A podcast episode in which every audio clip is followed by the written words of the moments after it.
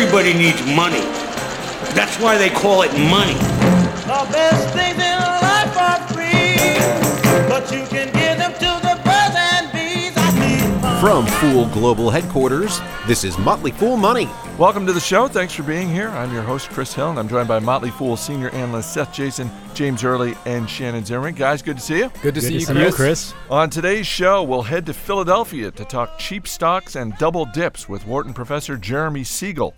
We'll head to Athens, Greece for an on the ground report on the economic crisis, and we'll head to our nation's capital to talk with corporate library co founder and movie critic Nell Minow. And guys, yes, we will be talking some hot tub time machine.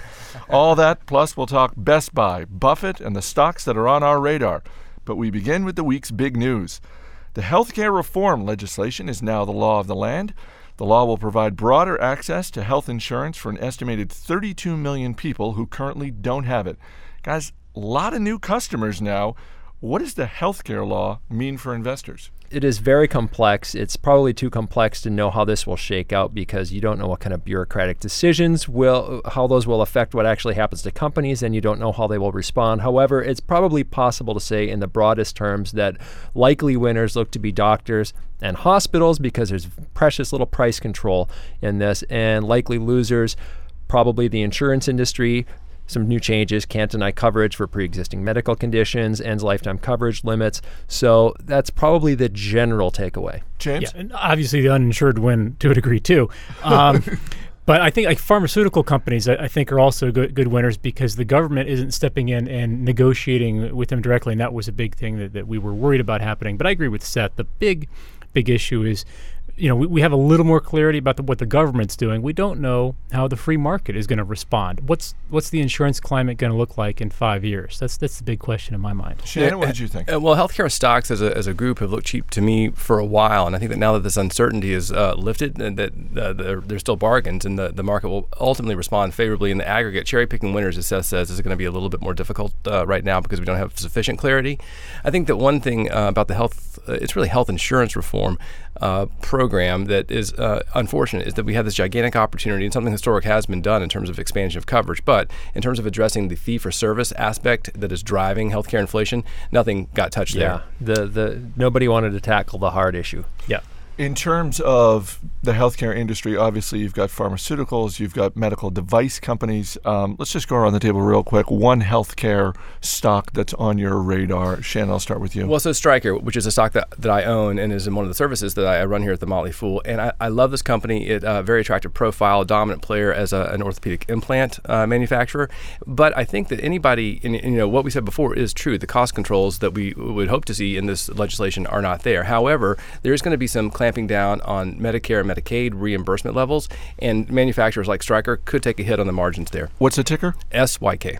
James Early? Chris, uh, I like pharmaceuticals, but but they're a little risky to me in some uh, degree. So I'm going to go with pharmacies themselves: Medco, MHS, Express Scripts, ESRX are the spicier names, or CVS. CVS is the ticker there is, is the the safer one.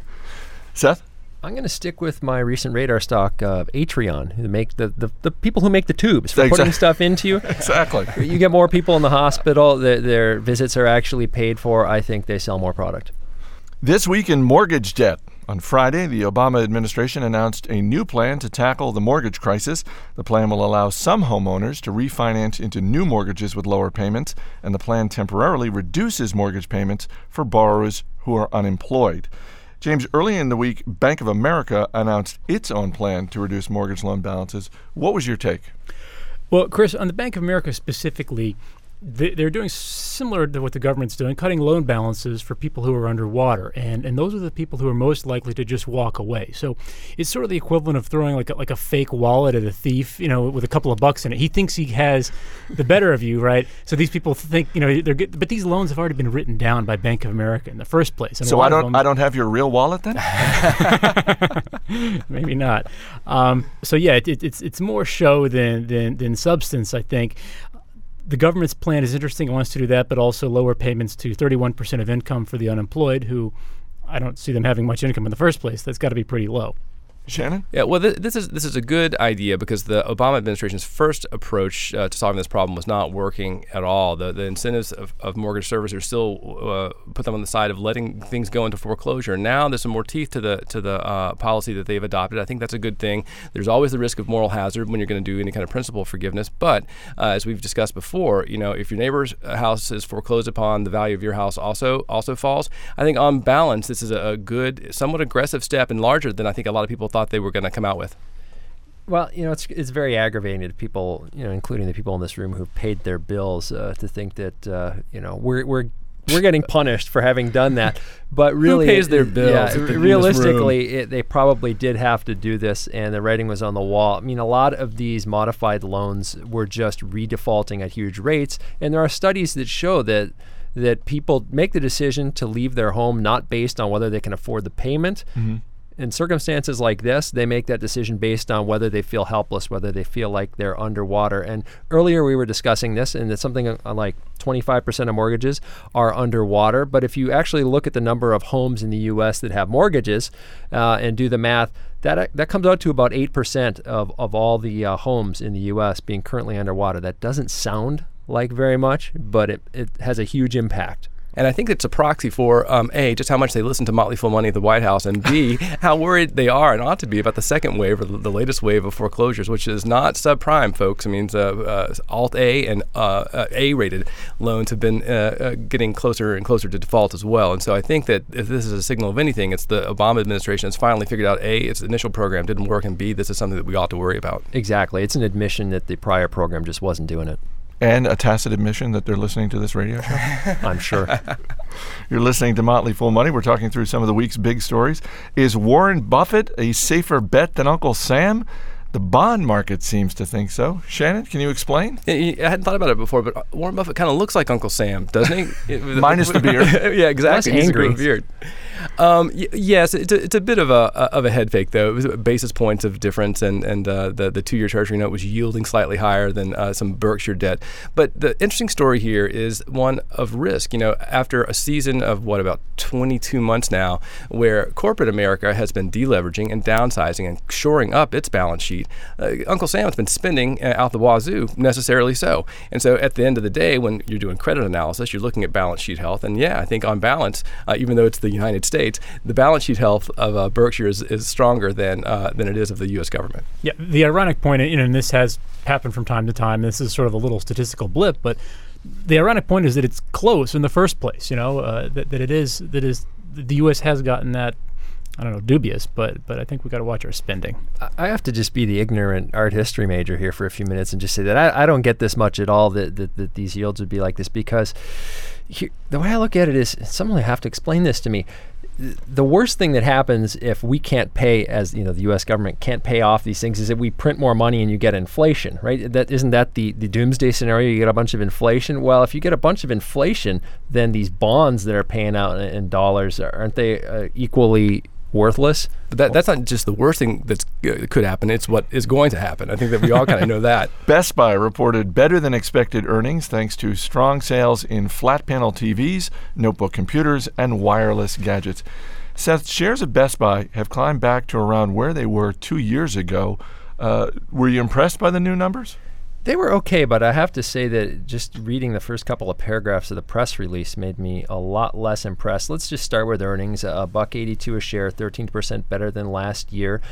And here's the line that gets to me on a very strong 7% gain in comparable store sales. Now, if you look at the footnote, which to their credit they provide right there, they actually count online sales as same store sales. And I don't know too many companies that do that. And it doesn't make a lot of sense. And here's why. If you go through and run the math, which is a little bit complex and they don't do it for you, you actually find out that the real comp, the real same store sales growth, was about 0.3%, not the 7% reported.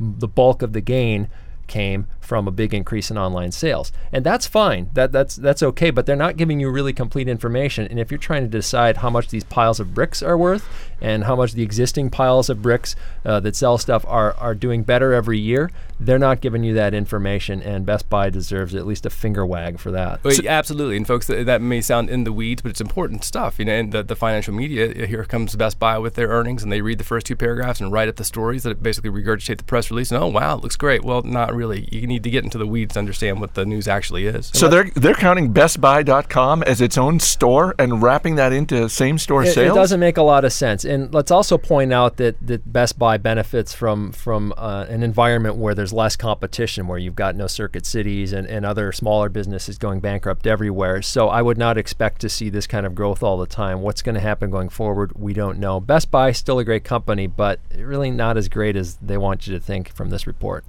General Mills reported a 15% increase in third quarter profits. The company is getting a boost from its snack division and from its Big G cereal lines. Wait, Big G? Big G, that's the name of their cereal line. You don't get to make up your own nickname. How Come about the. General Mills? I, I'm, uh, Oh, hey, come on. They. Oh, Kmart a couple years ago wanted everybody to call them the Big K. yeah, I, don't want everyone to that call me. Big S too, but you know it's just not going to happen. let me just finish the read here.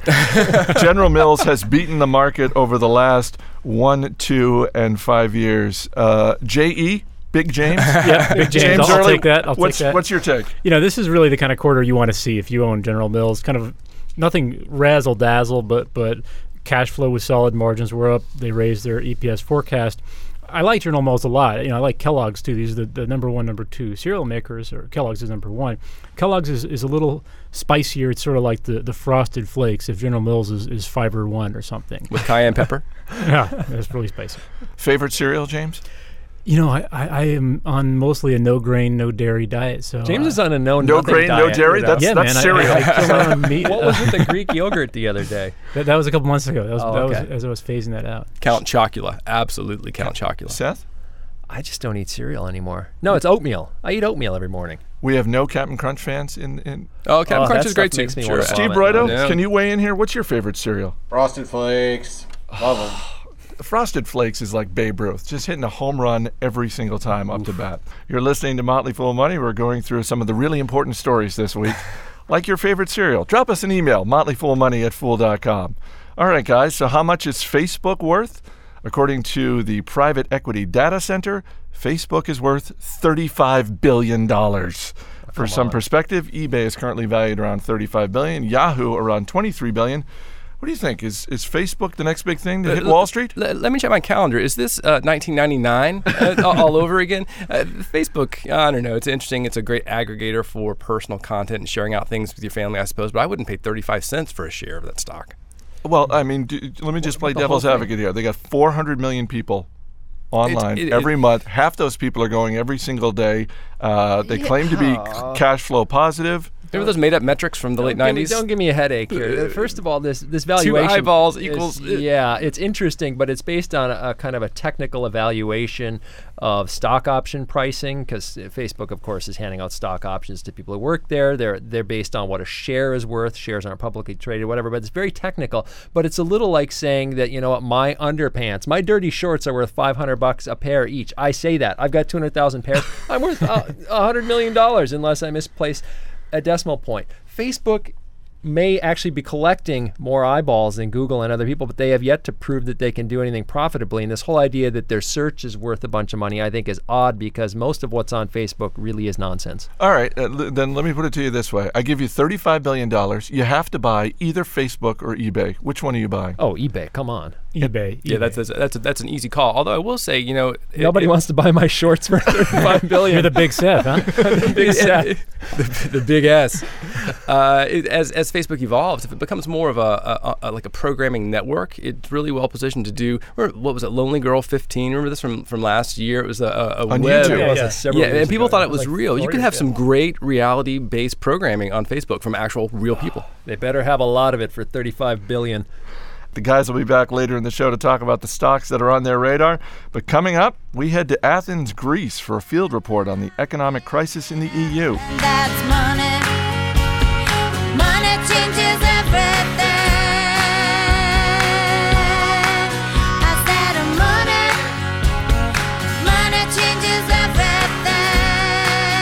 Oh, You're listening to Motley Fool Money.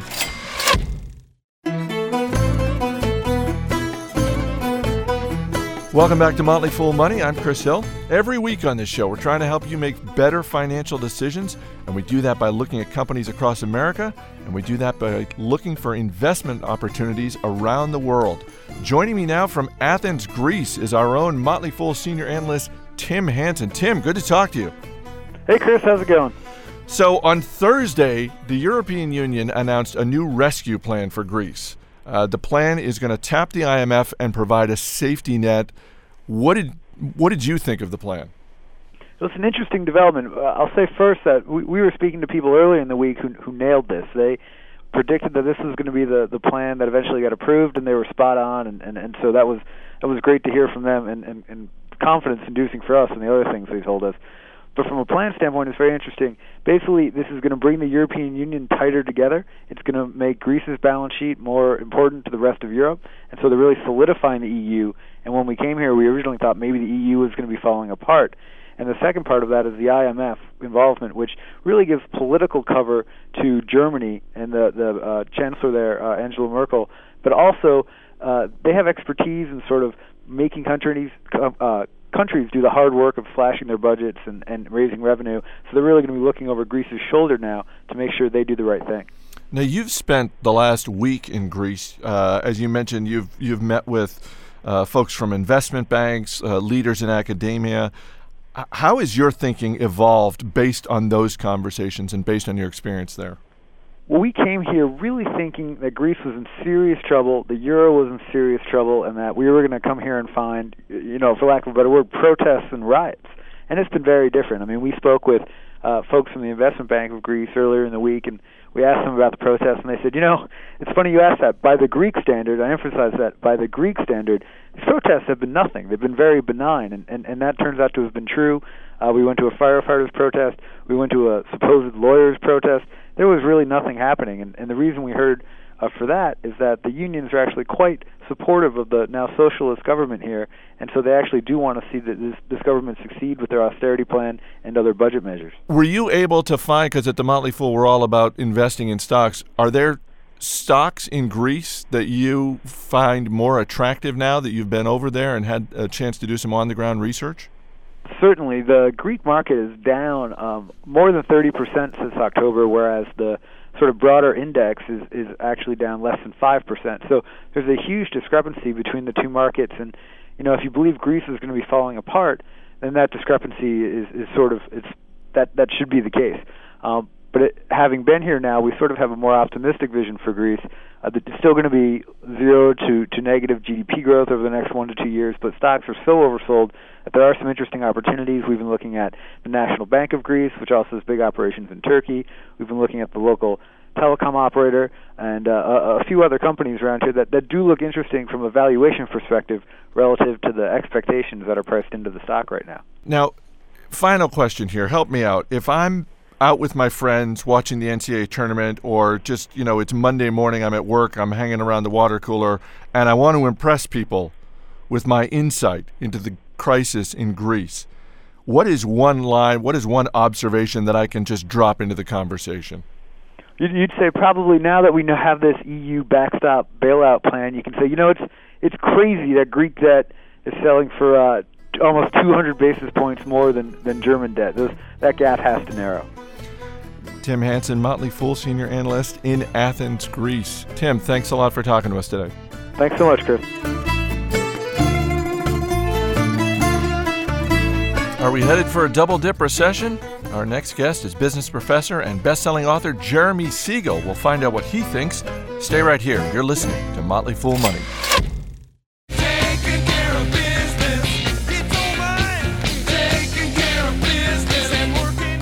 Welcome back to Motley Fool Money. Jeremy Siegel is a professor of finance at the Wharton School of the University of Pennsylvania. He's a best selling author whose books include The Future for Investors and Stocks for the Long Run, which the Washington Post called one of the 10 best investment books of all time. He joins us from his office in Philadelphia. Professor Siegel, welcome to Motley Fool Money. Thank you for having me. You recently said the worst was over for the U.S. economy, and you said that the stock market was, in your words, extremely cheap. But we've got some weaker than expecting housing numbers. There's talk of the possibility of a double dip recession. Uh, what is your take now? I, I don't believe the double dip uh, story at all. Why is that? Uh, well, first of all, because we're not we're not seeing it. Um, we are seeing uh, really steady improvement. It's not what I call gangbusters, but it's definitely growth. Uh, you know, GDP this quarter is going to be about three percent. Uh, that's not uh, double dip. I, I think uh, most economists now don't think the unemployment rate will move beyond the 10.2% high. As time goes on, we see the economy has been saved, the financial system has been saved, and that we uh, can look forward to um, uh, stronger demands. The fourth edition of your book, Stocks for the Long Run, was published in 2007, close to the height of the stock market. Uh, I know that you still believe that stocks are the best place for an investor's long term dollars. We certainly believe that here at the Motley Fool. But how have the events of the last couple of years on Wall Street changed your thinking? Well, certainly it's been humbling. uh, people say, and look back on your career, what do you regret most? And I, I would say, yes, I, I failed to see this coming. Um, I had a lot of company. I didn't see the concentration of very risky real estate assets in the financial firms that uh, you know then when they were levered and collapsed really just ground our entire credit uh, system, the world's credit system, to a halt. But you know it's interesting. I was just I was just looking at the data, and the Russell 3000, which is of course the biggest, uh, most inclusive of U.S. Uh, indices, is now about 24% below that all-time high uh, that it reached. Um, in October of uh, 2007. Uh, and just with a few more points, it'll be under 20. And what's the significance there? Well, if you went to sleep at the peak, and if you got up and say, "Oh, yeah, the market's down 19%," but that's not a bear market. I mean, bear market's 20% or more. I guess things are still pretty good. You would have missed all the drama of the last 2 years, but you also will realize the reality that our, our markets are, are now moving back uh, towards certainly not all time highs, but uh, at levels that we experienced in, in 06 and early 07 and are, are no longer devastated the way they were uh, one year ago today. We're talking with Jeremy Siegel, professor of finance at the Wharton School in Pennsylvania. Jeremy, we have a new healthcare law in this country. Uh, do you have some early thoughts on stocks or sectors that you expect to be uh, ad- either adversely affected by this new law or stand to benefit?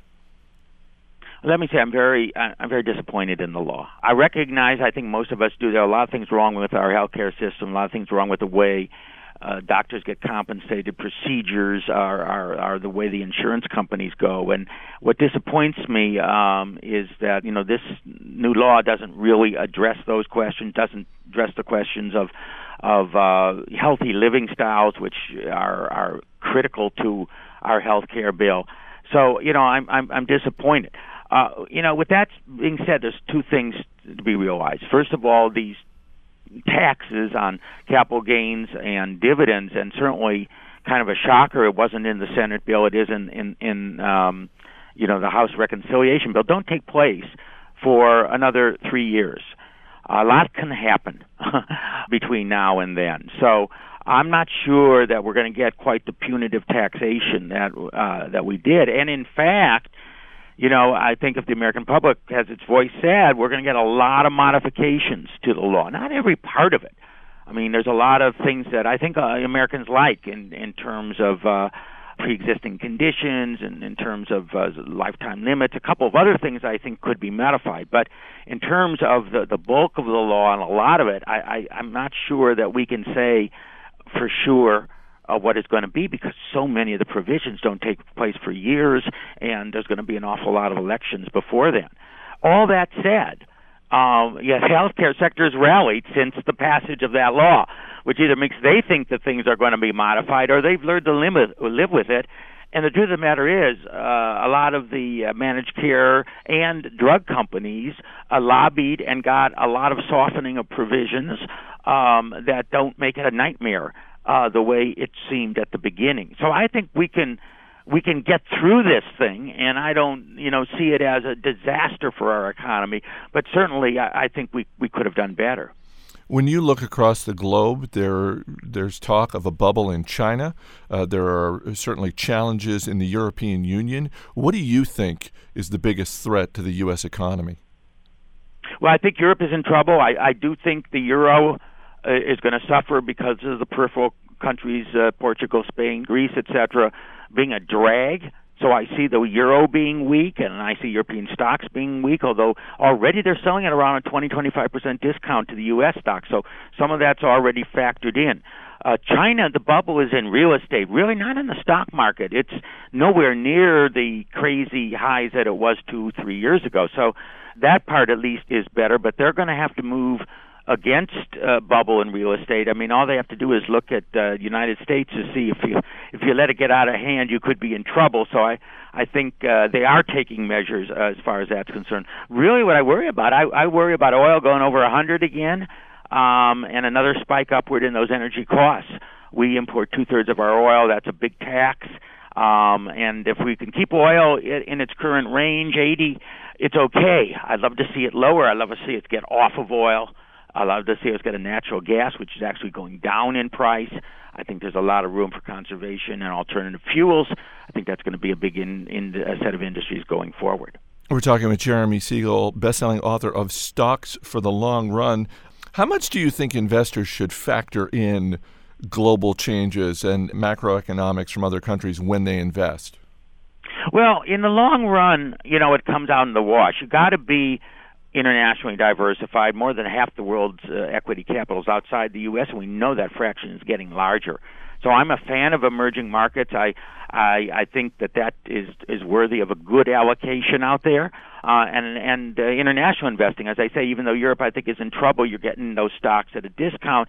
So you've got to be internationally uh, diversified. It's very hard to play the business cycle. Listen, even in the United States, it's really hard to play stock markets in the business cycle. Trying to do it, uh, you know, in in other countries is is, all, is also very difficult. So, you know, you stay the course, keep a good international allocation, and I think you're going to do well. You've obviously uh, been looking at the markets uh, for a long time.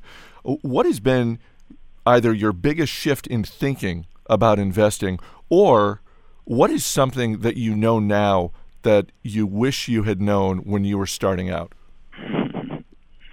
Wow, I mean that's uh, uh, that's a, it's a very good question. And certainly, trying to time the market is extremely difficult, um, but trying to stick with the market is very difficult. I mean, you know, getting through this last year and a half, uh, you know, with the Dow down in six thousand. Wow, I mean, it took all the fortitude I could not to say, "Hey, throw in the towel and unfortunately a lot of people did.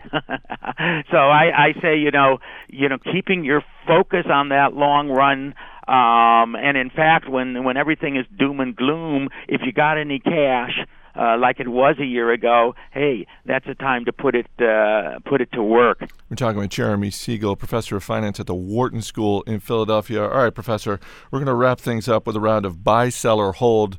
these are not stocks, but these are concepts, uh, people. Uh, let's start with buy, sell, or hold. The prospects for meaningful financial reform some of the things in the Dodd bill is good. Um, you know, I, I have to see the final thing. I'm going to call that a hold. Fair enough.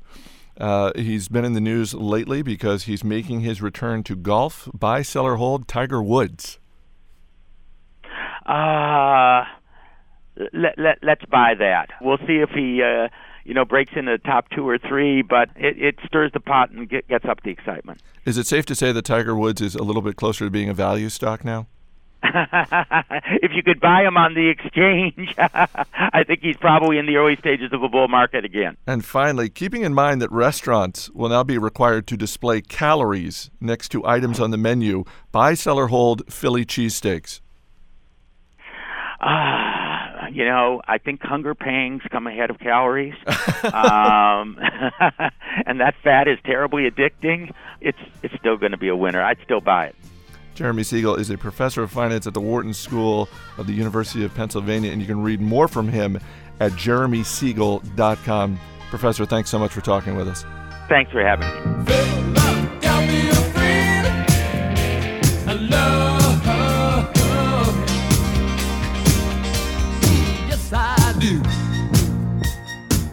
Coming up, we'll talk with Nell Minow, an expert on corporate boards of directors and also a movie critic.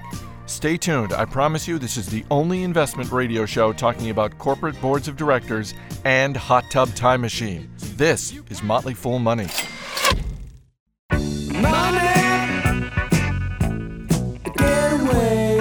Welcome back to Motley Fool Money. I'm Chris Hill. Want to make some money for your shareholders? The Wall Street Journal this week reported on a new study published by the University of Missouri that says appointing celebrities to corporate boards increases shareholder value over one, two, and three year periods. Got us thinking to a conversation we had with Corporate Library co founder Nell Minow, who analyzes corporate boards and reviews movies. Nell, welcome back to Motley Fool Money.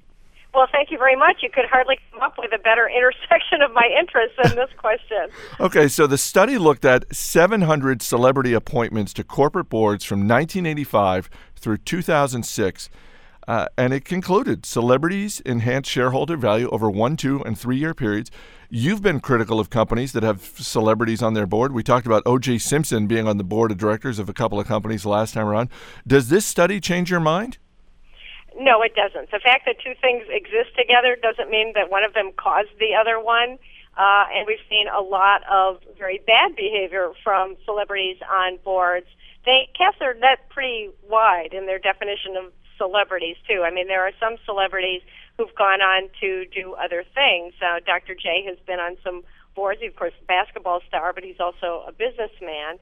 Um, and let's talk about OJ for a minute. OJ was on five boards, and he was half of the audit committee at Infinity Broadcasting. Uh, the other guy on the audit committee didn't know anything about accounting either. So, you know, I think it's fair to say that OJ um, was not a good director. And uh, I think it's fair to say that Nancy Reagan, who was on a board, was not a good director. Beverly Sills was on some boards. You could say, well, she was on entertainment company boards, and uh, maybe she brought some knowledge of entertainment there. She did some producing and managing work as well as being a performer. So we'll give her a maybe. I'm very familiar with a case where Art Linkletter, who was at the time one of the biggest celebrities in America, was on a board, and I was told by somebody else who was in that boardroom that he would go to the annual shareholders meeting, get a standing ovation, meet with the board afterward, and fall asleep on the table. and that somebody was sitting next to him would always say, uh, "Art and I discussed this before the uh, meeting, and he said he wanted to vote yes." Fantastic. I, I think that in this day and age, we really need directors who can read the financial statement. What do you think is the single biggest change that needs to happen with corporate boards? They need to be picked by the shareholders and not by the management. I think that will make a big difference. Even the ones who are very good at what they do, uh, forget who they work for. Uh, Warren Buffett has said that in the boardroom, collegiality trumps independence. And I think the only way to get around that problem is to give shareholders the right to vote directors off when they do a bad job. You're listening to Motley Fool Money. We're talking with Nell Minow, co-founder of the Corporate Library, but she is also the movie mom. So, a couple of movies out this week. Want to get your thoughts on? Let's start with How to Train Your Dragon. I've got three kids. Is this something I should be taking them to? You should take them to it for at least two showings. I've seen it twice myself. I want to go again. There's so much going out on screen that uh, you will need to see it a couple of times. I loved it. I thought it was the best film I've seen this year so far and it has heart. It has uh, great characters, very exciting action. And another thing it has is that very often uh, in movies, on those rare circumstances where we see a character with a disability, that disability is that person's defining characteristic. And it's great to see a movie that has three disabled characters, all of whom just go on with their lives, are perfectly cool, perfectly capable, and just happen to have disabilities. So I love seeing that in this movie. You're telling me I got to take my kids to see this movie twice? I'm not made of money, Nell. I know, and they're raising the prices for 3D. You know, the business story is, of course, about 3D uh, with uh, Alice in Wonderland knocking it out of the park. Sure. Avatar, of course, now the top grossing film of all time. And we've got tons of 3D. It's really interesting. Avatar had to be kicked out of theaters to make room for Alice in Wonderland, even though it was still making money. And so what they've done, just as a business strategy, is interesting. They're they're releasing a very shabby DVD just for the people who can't wait in April. But then they're going to have another theatrical release, scoop up some more of that box office money, and then come out with the real DVD later on. Wow, James Cameron really is the king of the world. All right, one more movie, and this this looks great to me. Hot Tub Time Machine. You can't beat a title like that. That's true. It's the most expository title since Snakes on a Plane. but I'm going to say it again until they get it right. If you don't realize that referring to something is not the same as actually making a joke about it, you need to go back to the drawing board. So this one really, the title says it all.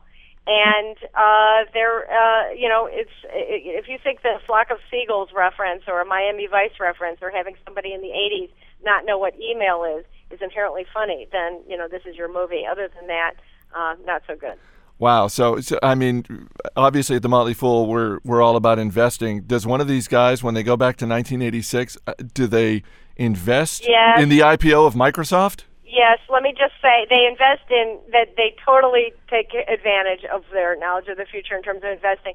I'll just say that one of the characters is named Lou, and uh, when they return to 2010, it's no longer called Google; it's called Lougle. Brilliant. Nell Minow, co-founder of the Corporate Library and the Movie Mom. Thanks so much, Nell. Bye bye.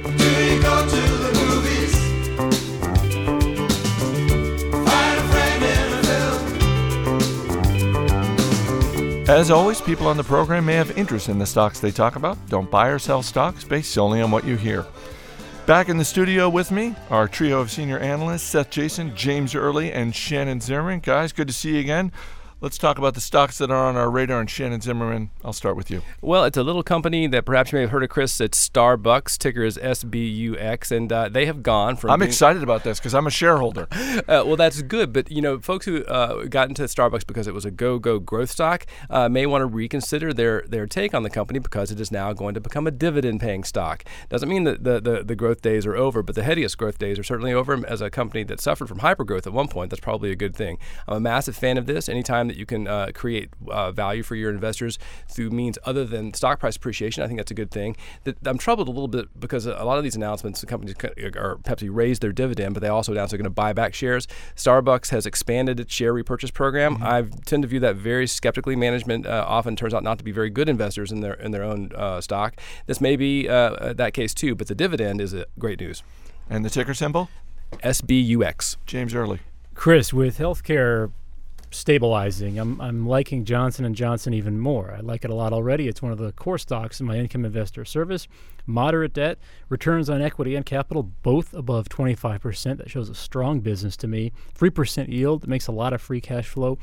What's not to like? As far as I'm concerned, the ticker, if you don't know, is JNJ. And since we all have kids, I think we all know they churn out a lot of band aids with a lot of different colors. Yeah, and, and, and uh, is their nickname the Big J? That's next. Yeah. Big S, Seth Jayson. I'm going to have to go to a hidden gems uh, portfolio candidate we have called Almost Family. They provide home care services, and yes, uh, the whole healthcare reform issue is going to, in some ways, uh, deliver a blow to how much money they will be able to charge. On the other hand, they are one of the big uh, providers in the home care industry. They've got a lot of practice dealing with uh, governments that don't want to pay, and uh, I think that experience is worth something. AFAM. All right, Seth Jayson, James Early, Shannon Zimmerman. Guys, thanks for being here. Thank you, Chris. Thanks to our special guests this week, Jeremy Siegel, Nell Minow, and Motley Fool senior analyst Tim Hanson, who called in from Greece. If you missed any part of the show, you can find it at our website, motleyfoolmoney.com. You can also get a copy of our free report, The Motley Fool's Top Stock for 2010. All that and more at motleyfoolmoney.com. Our engineer is Steve Broido. Our producer is Matt Greer. I'm Chris Hill. Thanks for listening. We'll see you next week.